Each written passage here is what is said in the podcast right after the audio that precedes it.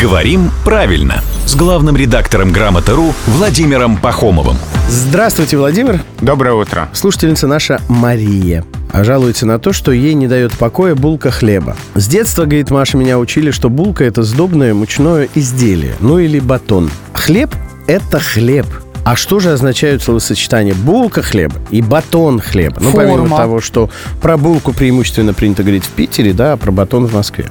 Да, булка – это один из ярчайших примеров а, различия в речи жителей разных городов. Пример того, как мы одними и теми же словами, а, повседневными, такими самыми обиходными, называем совершенно разные вещи.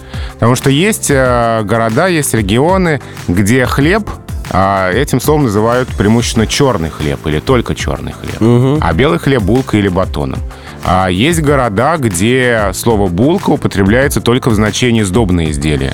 А есть э, места, где, да, булка это в первую очередь форма изделия. Угу. И вот, э, ну это больше юг России, средняя полоса. И вот э, в речи жителей этих мест вполне можно услышать булка хлеба, имеется в виду форма хлеба. Похоже да, на булку, да? да? То есть, да, может да. быть, не вытянутый как батон, да, а да, круглый, круглый или овальный. А там, где булка это в первую очередь белый хлеб, ага. сочетание булка хлеба действительно звучит странно, и это действительно Санкт-Петербург. Угу.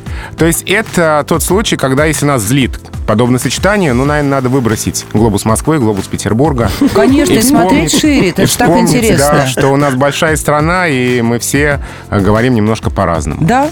Это был главный редактор «Грамотру» Владимир Пахомов. Ему огромное спасибо. И я напомню, что он приходит сюда каждое буднее утро в 7.50, 8.50 и в 9.50.